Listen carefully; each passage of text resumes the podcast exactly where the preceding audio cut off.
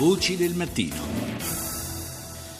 Ancora buongiorno da Paolo Salerno, sono le 6.40 minuti e 44 secondi. Le bambine sono il gruppo più marginalizzato al mondo perché subiscono una doppia discriminazione, quella legata all'età e quella legata al genere a cui appartengono. Oggi si celebra la giornata mondiale delle bambine istituita dalle Nazioni Unite nel 2011.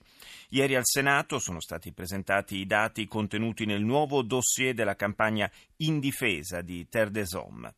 Al microfono di Rita Pedizzi ascoltiamo proprio il presidente di Terre des Hommes, Raffaele Salinari. I numeri della discriminazione purtroppo eh, non li sappiamo, nel senso che noi possiamo avere una pallida idea di che cos'è la discriminazione delle bambine a livello mondiale. Sappiamo soltanto che, per esempio, per quanto riguarda i matrimoni precoci, sono i dati che abbiamo raccolto nei campi profughi soltanto della Giordania, della Siria e del Libano, soltanto l'anno scorso abbiamo avuto più di 500 bambine, quindi parliamo di bambine di 11-12 anni, che sono state forzatamente date in sposa a uomini di 20 20, 30, 40 anni superiori e, e questa è soltanto la punta dell'iceberg diciamo di una rilevazione diretta, quindi empirica. Possiamo immaginare quali sono i livelli di discriminazione a livello mondiale se prendiamo e mettiamo diciamo, nello stesso paniere eh, le mutilazioni genitali femminili, eh, il traffico di bambine a scopo di prostituzione, per esempio le bambine soldato e quindi una lunghissima teoria diciamo, di violazioni dei diritti basici delle bambine che porta queste cifre probabilmente a centinaia e centinaia di milioni. Bambine che vivono in luoghi dove c'è povertà, guerra.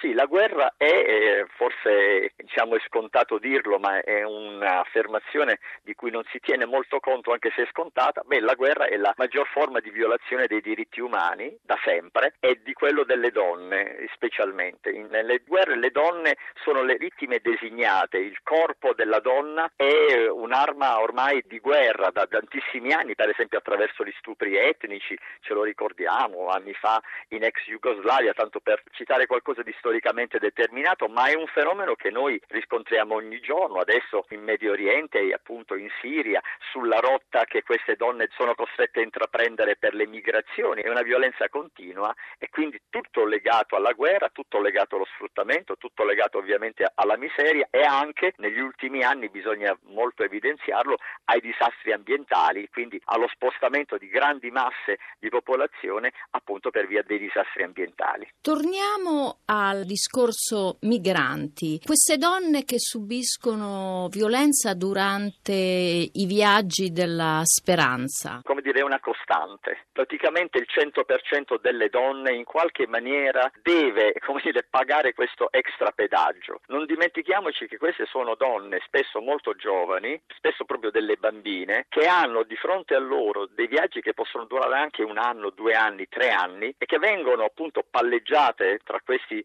bande appunto di trafficanti di esseri umani per, ripeto, di diversi mesi